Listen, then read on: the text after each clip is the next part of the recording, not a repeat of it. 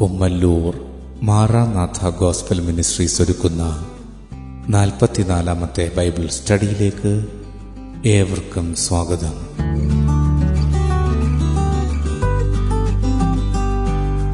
യേശു ക്രിസ്തു ആരാണ് എന്ന വിഷയത്തെ ആസ്പദമാക്കി ഞാൻ തന്നെ വഴി എന്ന വിഷയത്തിൻ്റെ അഞ്ചാം ഭാഗമാണ് നിങ്ങൾ കേൾക്കുവാൻ പോകുന്നത്.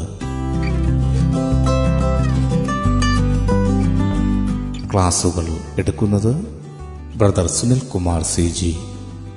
അന്വേഷണങ്ങൾക്ക് nine double four seven two zero double six eight zero.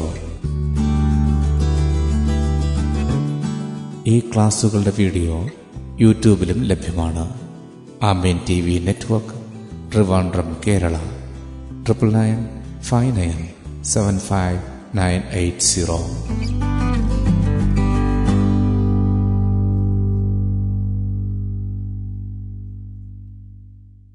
ദൈവത്തിൻ്റെ ധന്യമേ നാം വാഴ്ത്തപ്പെടുമാറാകട്ടെ. യോഹന്നാൻ്റെ സുവിശേഷം പതിനാലാമത്തെ അധ്യായം അതിൻ്റെ ആറാമത്തെ വാക്യത്തിൽ ഞാൻ തന്നെ വഴിയും സത്യവും ജീവനും, ഞാൻ മുഖാന്തരമല്ലാതെ ആരും പിതാവിൻ്റെ അടുക്കൽ എത്തുന്നില്ല എന്നുള്ള യേശുക്രിസ്തുവിൻ്റെ പ്രഖ്യാപനത്തിൻ്റെ വെളിച്ചത്തിൽ യേശുക്രിസ്തു മനുഷ്യനായി ഭൂമിയിലേക്ക് വന്നപ്പോൾ സമ്പൂർണ്ണ അനുസരണത്താൽ തൻ്റെ ജീവിതം ധന്യമാക്കി എന്നുള്ളതാണ് നമ്മൾ ഇവിടെ ചിന്തിക്കാൻ ആഗ്രഹിക്കുന്നത്. യേശുക്രിസ്തുവിൻ്റെ ജനനം പരിശുദ്ധാത്മാവിനാൽ വിശുദ്ധ പ്രജയായി ഭൂമിയിലേക്ക് കന്യയായ മറിയയിലൂടെ ആയിരുന്നു. എന്നാൽ മനുഷ്യരൂപത്തിൽ ഭൂമിയിലേക്ക് വന്ന യേശുക്രിസ്തു മനുഷ്യനായി വിളങ്ങി. ഫിലിപ്പിയ ലേഖനം രണ്ടാമത്തെ അധ്യായം ആറ് മുതൽ എട്ട് വരെയുള്ള വാക്യങ്ങളിൽ അവൻ ദൈവരൂപത്തിലിരിക്കെ ദൈവത്തോടുള്ള സമത്വം മുറുകെ പിടിച്ചുകൊള്ളണമെന്ന് വിചാരിക്കാതെ ദാസരൂപമെടുത്തു, മനുഷ്യ സാദൃശ്യത്തിലായി, തന്നെത്താൻ ഒഴിച്ച് വേഷത്തിൽ മനുഷ്യനായി വിളങ്ങി, തന്നെത്താൻ താഴ്ത്തി മരണത്തോളം, ക്രൂശിലെ മരണത്തോളം തന്നെ അനുസരണമുള്ളവനായി തീർന്നു. ഇവിടെ വേഷത്തിൽ മനുഷ്യനായി വിളങ്ങി, അതായത് മനുഷ്യ വേഷത്തിൽ ഭൂമിയിലേക്ക് യേശുക്രിസ്തു വന്നപ്പോൾ മനുഷ്യനെ ദൈവം സൃഷ്ടിച്ചപ്പോൾ മനുഷ്യനിൽ നിന്ന് ദൈവം പ്രതീക്ഷിച്ച സമ്പൂർണത യേശുക്രിസ്തു തൻ്റെ ജീവിതത്തിൽ വെളിപ്പെടുത്തി. അതായത് ഏദൻ തോട്ടത്തിൽ ഒന്നാമത്തെ മനുഷ്യനെ ദൈവം ആക്കുമ്പോൾ നിലത്തെ പൊടി കൊണ്ട് മനുഷ്യനെ സൃഷ്ടിച്ചു, അവൻ്റെ മൂക്കിൽ ജീവശ്വാസമൂതി, മനുഷ്യൻ ജീവനുള്ള ദേഹിയായി മാറി. അവനെ ഏദൻ തോട്ടത്തിൽ ആക്കുമ്പോൾ ദൈവം അവനിൽ നിന്ന് പ്രതീക്ഷിച്ചിരുന്നത് ദൈവത്തോടുള്ള സ്നേഹത്തിൻ്റെ ബന്ധത്തിൽ സമ്പൂർണമായി ദൈവത്തെ അനുസരിക്കുക എന്നുള്ളതായിരുന്നു, ദൈവസ്നേഹത്തിൻ്റെ അടിസ്ഥാനത്തിൽ. പക്ഷേ ഏദൻ തോട്ടത്തിൽ നമ്മൾ കണ്ട കാഴ്ച എൻ്റെയും നിങ്ങളുടെയും പൂർവ്വപിതാവായ ഒന്നാമത്തെ മനുഷ്യൻ ആദാം ആ ദൈവസ്നേഹത്തിൽ നിന്ന് വ്യതിചലിച്ച്, നാം വായിക്കുന്നുണ്ട് ഉൽപ്പത്തി പുസ്തകത്തിൻ്റെ രണ്ടാമത്തെ അധ്യായത്തിൽ ദൈവം പറയുന്നുണ്ട് രണ്ടിൻ്റെ പതിനേഴിൽ ഏദൻ തോട്ടത്തിലെ നന്മതിന്മകളെക്കുറിച്ചുള്ള അറിവിൻ്റെ വൃക്ഷത്തിൻ്റെ ഫലം നീ തിന്നരുത്, തിന്നുന്നാളിൽ നീ മരിക്കും. എന്നാൽ ഉൽപ്പത്തി പുസ്തകം മൂന്നാമത്തെ അധ്യായത്തിൽ പിശാചിൻ്റെ തന്ത്രത്താൽ പാമ്പ് സ്ത്രീയോട് ചോദിക്കുന്നുണ്ട്, ഈ തോട്ടത്തിലെ ഏതെങ്കിലും വൃക്ഷത്തിൻ്റെ ഫലം തിന്നരുത് ദൈവം പറഞ്ഞിട്ടുണ്ടോ? അപ്പോൾ നന്മ തിന്മകളെക്കുറിച്ചുള്ള അറിവിൻ്റെ വൃക്ഷത്തിൻ്റെ ഫലം തിന്നരുത് എന്ന് ദൈവം പറഞ്ഞിട്ടുള്ള വസ്തുത സ്ത്രീ പാമ്പിനോട് അറിയിക്കുമ്പോൾ അവിടെ പാമ്പിൻ്റെ കൗശലത്തിൽ കുടുങ്ങി നിങ്ങളുടെ കണ്ണ് തുറക്കുമെന്നും നിങ്ങൾ ദൈവത്തെ പോലെ ആകുമെന്നും ഉള്ള പാമ്പിൻ്റെ ആ മറുപടിയുടെ മുമ്പാകെ ഒരു നിമിഷം സ്ത്രീ ചഞ്ചലിച്ചു പോവുകയാണ്. ആ ഉപായത്തിൽ അവൾ പിടിക്കപ്പെടുകയാണ്. അപ്പോൾ ദൈവം പറഞ്ഞ കാര്യത്തിൽ അവൾക്ക് അവിശ്വാസമുണ്ടാകുകയും തന്നിമിത്തം പാമ്പിൻ്റെ ഉപദേശം അനുസരിക്കാൻ അവൾ തയ്യാറാകുകയും ചെയ്യുകയാണ്. ഇവിടെ അടിസ്ഥാനപരമായി നടന്ന വിഷയം ദൈവത്തോടുള്ള സ്നേഹത്തിൽ കാര്യങ്ങൾ ചിന്തിക്കുന്നതിനപ്പുറമായി പിശാചിൻ്റെ ഉപദേശത്തിൽ അവൾ കുടുങ്ങിപ്പോയി എന്നുള്ളതാണ്. അതായത് ദൈവസ്നേഹം അവിടെ പ്രായോഗിക തലത്തിൽ പ്രാവർത്തികമാകുന്നില്ല. ദൈവസ്നേഹത്താൽ കാര്യങ്ങൾ ഉൾക്കൊണ്ടിരുന്നെങ്കിൽ ദൈവം പറഞ്ഞ കാര്യം നൂറ് ശതമാനം വിശ്വസിച്ചേനെ. നമുക്കറിയാം, നമ്മുടെ ജീവിതത്തിലാണെങ്കിലും ഒരാൾ പറയുന്നത് അതേപടി വിശ്വസിക്കണമെങ്കിൽ, അതനുസരിക്കണമെങ്കിൽ,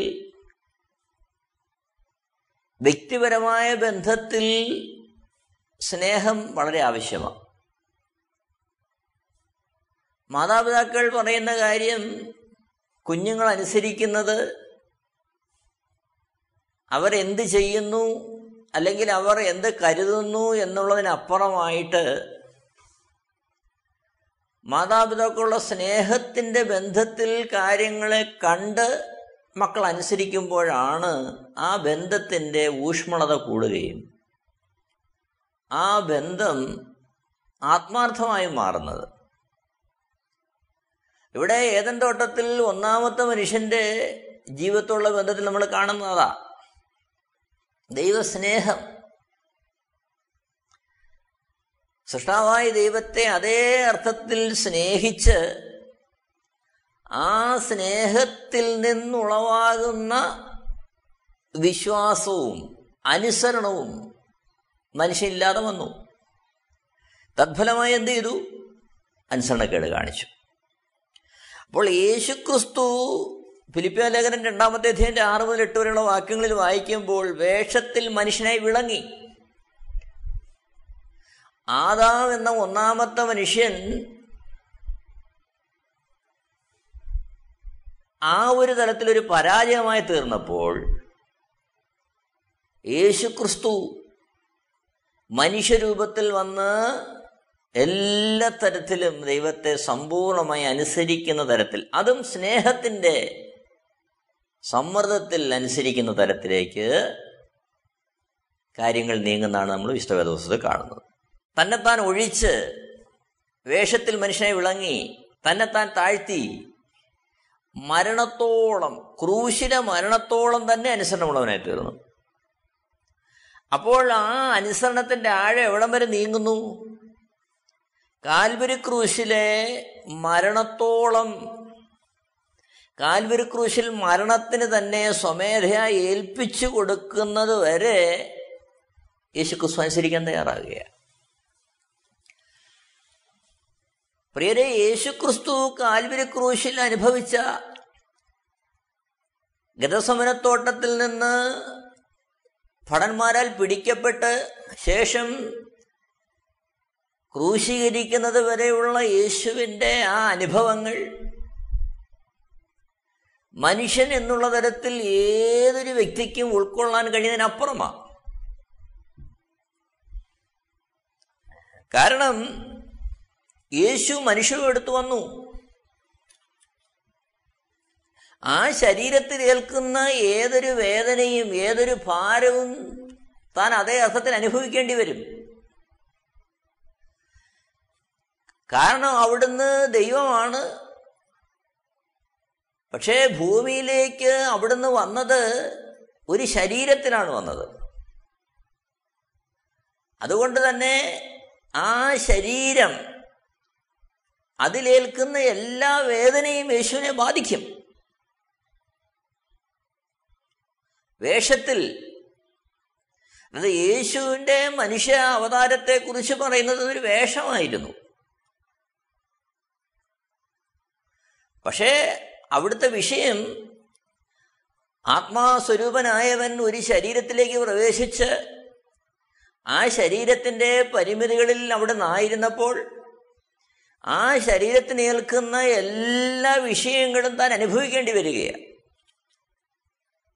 അവൾ ക്രൂശിത മരണത്തോളം യേശുക്രിസ്തു അതിനായി തന്നെ തന്നെ വിധേയപ്പെടുത്തി സ്നേഹത്താൽ അത് പൂർത്തീകരിക്കുന്ന കാഴ്ചയാണ് നമ്മളിവിടെ കാണുന്നത്.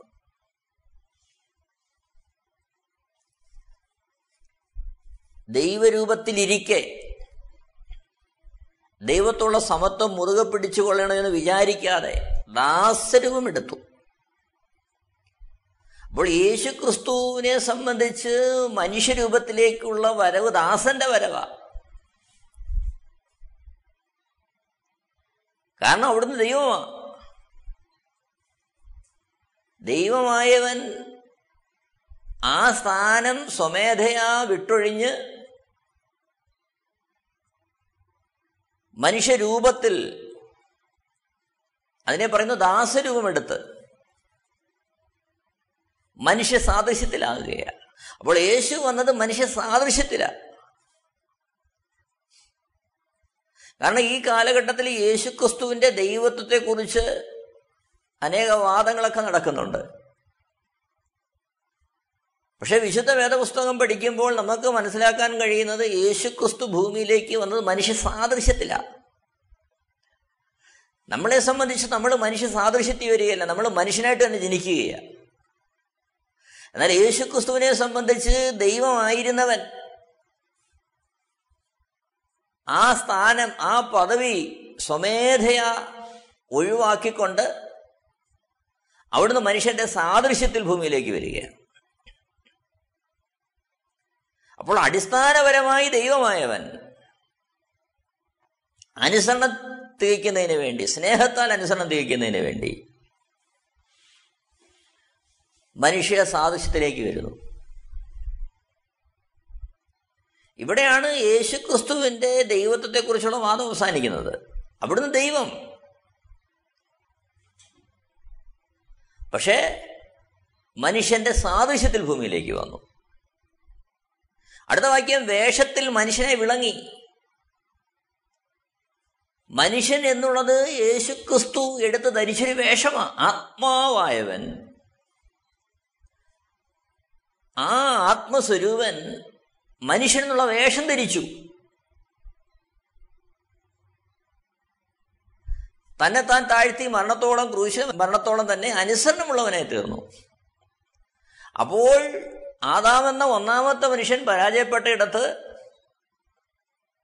മാനവകുലത്തിന്റെ സമ്പൂർണ്ണ രക്ഷയ്ക്ക് വേണ്ടി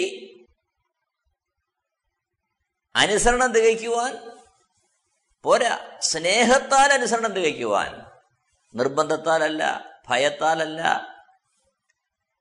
ഏതെങ്കിലും വിധേയത്വങ്ങൾക്ക് കീഴ്പ്പെട്ടല്ല, സ്നേഹത്താൽ, നിഷ്കളങ്കമായ, നിർമ്മലമായ ആ സ്നേഹത്താൽ അനുസരണം തികയ്ക്കുന്നതിന് വേണ്ടി യേശു ഭൂമിയിലേക്ക് മനുഷ്യനായി വന്നു. മത്തായി സുവിശേഷം ഇരുപത്തിയാറാമത്തെ അധ്യായം പരിശോധിക്കുമ്പോൾ അവിടെ യേശുക്രിസ്തുവിനെ ഗദസമനത്തോട്ടത്തിൽ ഭടന്മാർ പിടിക്കാൻ വരുന്ന കാഴ്ച നമ്മൾ കാണുകയാണ്. ഇരുപത്തിയാറാമത്തെ അധ്യായം അതിൻ്റെ അമ്പത്തിരണ്ടാമത്തെ വാക്യത്തിൽ യേശുക്രിസ്തുവിൻ്റെ ശിഷ്യനായിരുന്ന പത്രോസ് വാളെടുത്ത് ഒരുവന്റെ കാതറക്കുകയാണ്. മത്തായി സുവിശേഷം ഇരുപത്തിയാറാമത്തെ അധ്യായത്തിന്റെ അമ്പത്തിമൂന്നാമത്തെ വാക്യം നമ്മളിങ്ങനെ കാണുന്നുണ്ട്. നിലത്ത് വീണ മുറിഞ്ഞ കാതെടുത്ത് അത് പഴയ സ്ഥാനത്ത് തന്നെ വെച്ച് സൗഖ്യം കൊടുക്കുന്ന യേശുവിനെ നമ്മൾ കാണുന്നുണ്ട്.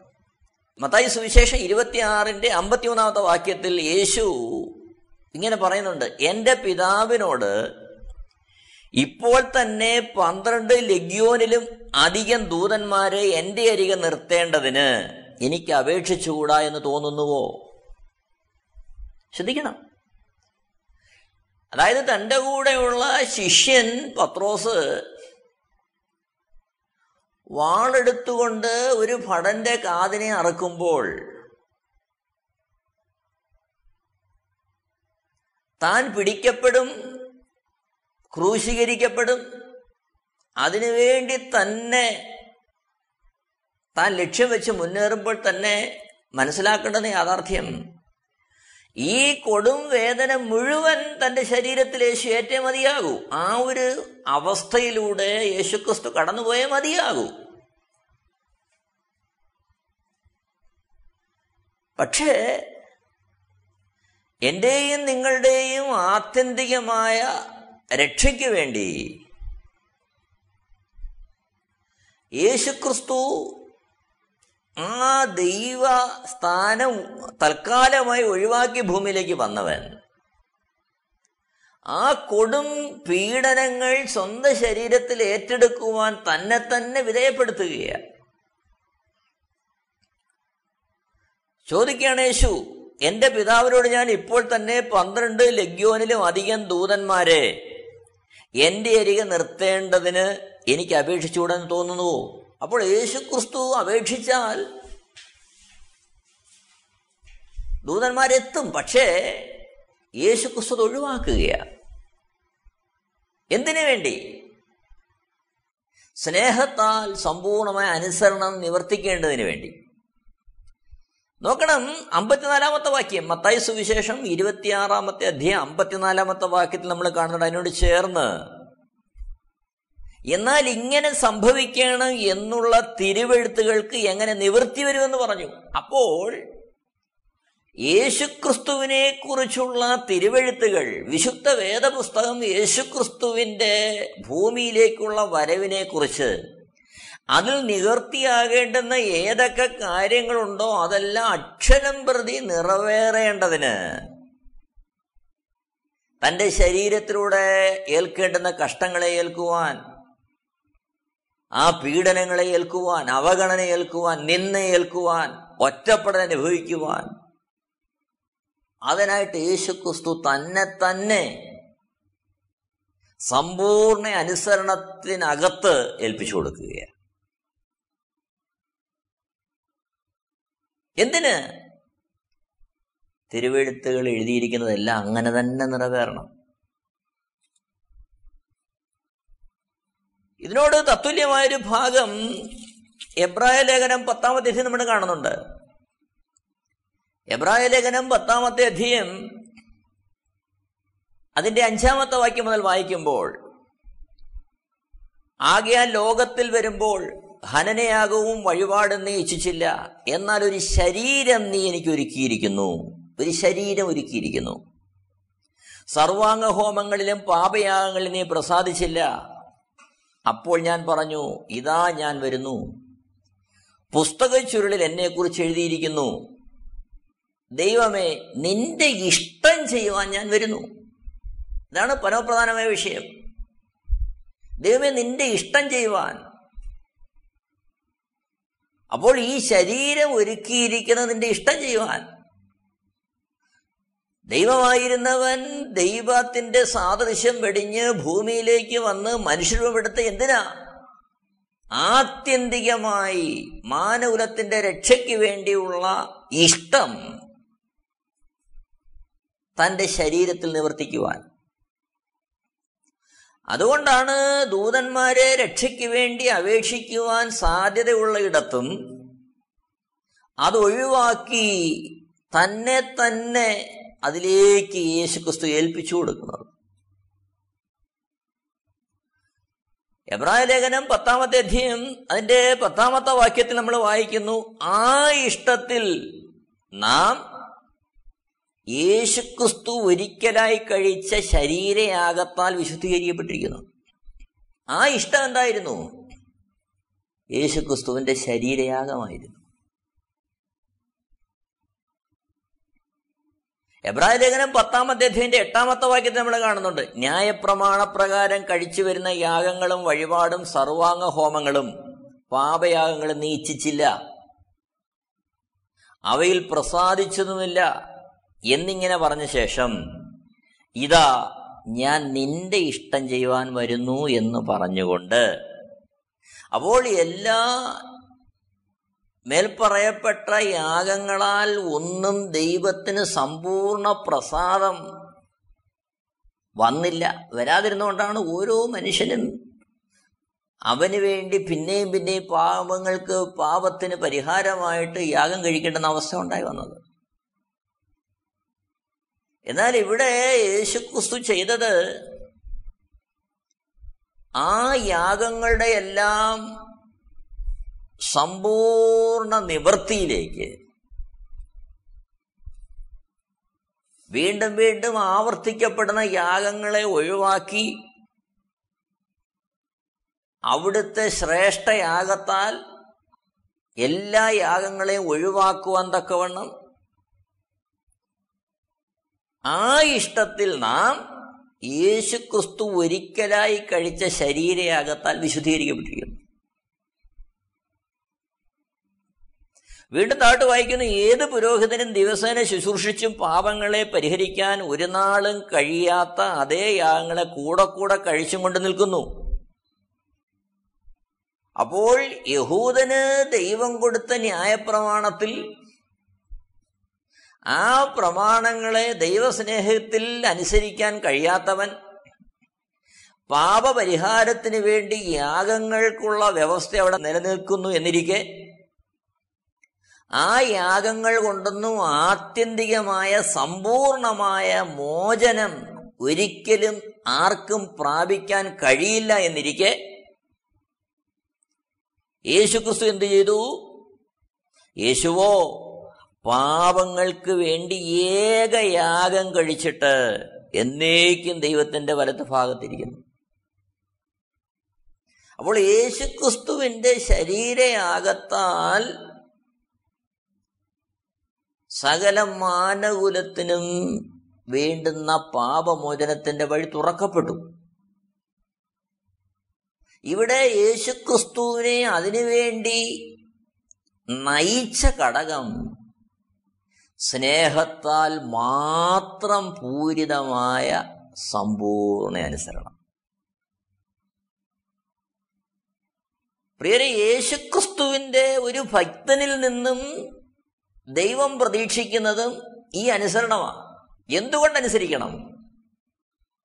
സ്നേഹത്താലുള്ള അനുസരണം. സ്നേഹത്താലുള്ള അനുസരണം പ്രതിഫലം ഇച്ഛിക്കുന്നില്ല. സ്നേഹത്താലുള്ള അനുസരണം മറ്റുള്ളവരുടെ അംഗീകാരം അന്വേഷിക്കുന്നില്ല. സ്നേഹത്താലുള്ള അനുസരണം അതിൻ്റെ മുമ്പാകെ വരുന്ന എല്ലാ അവഗണനകളെയും ഒറ്റപ്പെടുത്തലുകളെയും പരിഹാസങ്ങളെയും എല്ലാം അതിജീവിക്കാൻ പര്യാപ്തമാണ്. കാരണം ഈ അനുസരണത്തിലേക്ക് നയിക്കുന്നതിൻ്റെ മൂലഘടകം സ്നേഹമാണ്. ഇത് നാം മനസ്സിലാക്കണം. ക്രിസ്തു മാർഗം സ്നേഹത്തിൻ്റെ മാർഗമാണ്. ക്രിസ്തുവിലൂടെ വെളിപ്പെടുന്നത് സ്നേഹത്തിൻ്റെ മാർഗമാണ്. ലോകത്ത് പകരത്തിന് പകരം ചെയ്യുന്ന, പ്രതികാരത്തിന് പ്രതികാരം ചെയ്യുന്ന, ആ നിലയിൽ മനുഷ്യൻ മുന്നേറുന്ന ഈ കാലഘട്ടത്തിലും വിശുദ്ധ വേദപുസ്തകത്തിൻ്റെ സമൂലമായ സന്ദേശം സ്നേഹമാണ്. ഉപദ്രവിക്കുന്നവർക്ക് വേണ്ടി പ്രാർത്ഥിക്കുക, ശത്രുക്കളെ സ്നേഹിക്കുക. അപ്പോൾ ആ ഒരു വീക്ഷണത്തിലേക്ക് ഒരുവൻ ബോധപൂർവം മാറണമെങ്കിൽ, രൂപാന്തരം വരണമെങ്കിൽ യേശുക്രിസ്തു നമ്മുടെ മുമ്പാകെ വെച്ചിരിക്കുന്ന സ്നേഹത്താലുള്ള അനുസരണത്തിലേക്ക് നാമും പ്രവേശിച്ചേ മതിയാകും.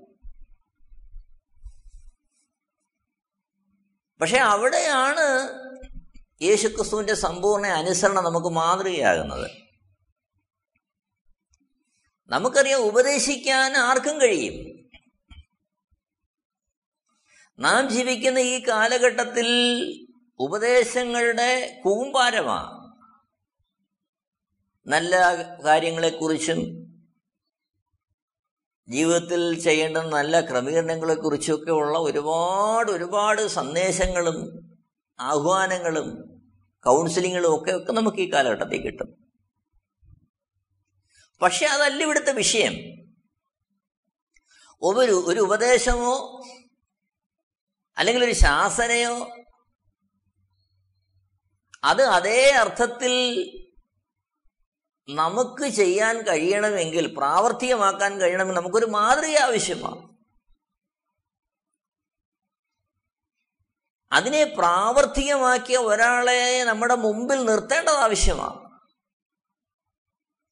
അവിടെയാണ് യേശുക്രിസ്തുവിൻ്റെ സമ്പൂർണ്ണ അനുസരണത്തിൻ്റെ മാതൃക നമ്മുടെ മുമ്പാകെ വരുന്നത്. നോക്കണമേ, എബ്രായ ലേഖനം അഞ്ചാമത്തെ അധ്യായം അതിൻ്റെ എട്ട് ഒമ്പത് വാക്യങ്ങൾ: പുത്രനെങ്കിലും താൻ അനുഭവിച്ച കഷ്ടങ്ങളാൽ അനുസരണം പഠിച്ച് തികഞ്ഞവനായി തന്നെ അനുസരിക്കുന്ന ഏവർക്കും നിത്യരക്ഷയുടെ കാരണഭൂതനായി തീർന്നു. യേശുക്രിസ്തുവിനെ കുറിച്ച് പറയുകയാണ്,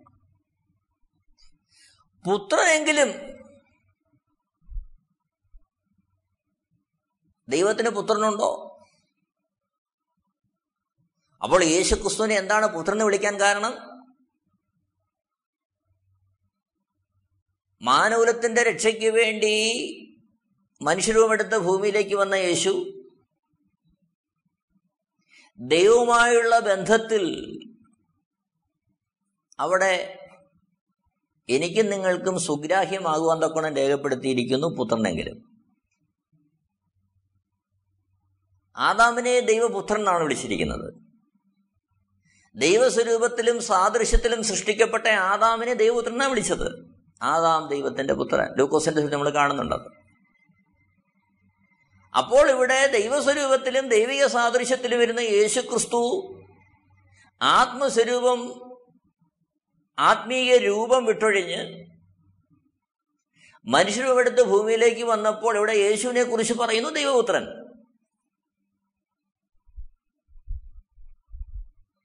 നോക്കണം, പുത്രനെങ്കിലും താൻ അനുഭവിച്ച കഷ്ടങ്ങളാൽ അനുസരണം പഠിച്ച് തികഞ്ഞവനായി തന്നെ അനുസരിക്കുന്ന ഏവർക്കും നിത്യരക്ഷയുടെ കാരണഭൂതനായി തീർന്നു. ഇവിടെ യേശുക്രിസ്തു എന്ത് ചെയ്തു? താൻ അനുഭവിച്ച കഷ്ടങ്ങളാൽ അനുസരണം പഠിച്ച് തികഞ്ഞവനായി.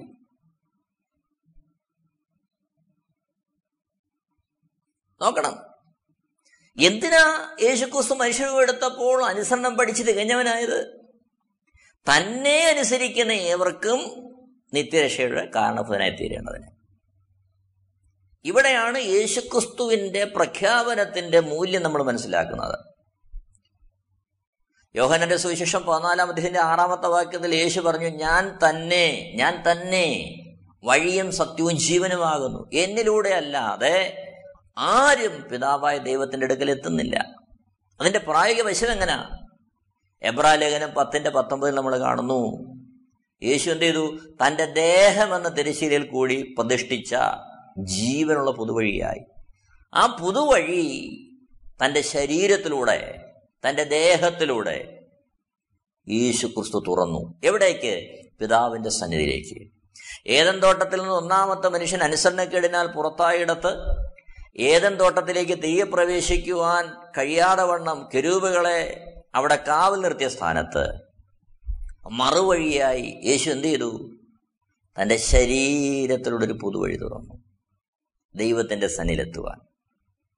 പ്രിയരെ, ആ യേശുവിൻ്റെ സ്നേഹത്തിൻ്റെ മുമ്പാകെ, അനുസരണത്തിൻ്റെ മുമ്പാകെ, അതേ സ്നേഹത്താൽ നിറഞ്ഞനുസരിക്കുവാൻ നമുക്ക് നമ്മളെ തന്നെ സമർപ്പിക്കാം. ദൈവം എല്ലാവരെയും അനുഗ്രഹിക്കുമാറാകട്ടെ. ആമേൻ. ഏമൻ T V network Christian internet channel സുവിശേഷീകരണത്തിന്റെ വ്യത്യസ്ത മുഖം തേടിയുള്ള യാത്ര.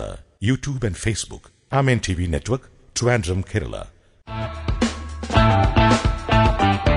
ഞങ്ങളുടെ വിലാസം: Maranatha gospel ministries, Marankuzhi, Kummallur P O, Kollam ആറ് ഒൻപത് ഒന്ന് അഞ്ച് ഏഴ് മൂന്ന്. അന്വേഷണങ്ങൾക്ക് nine double four seven two zero double six eight zero.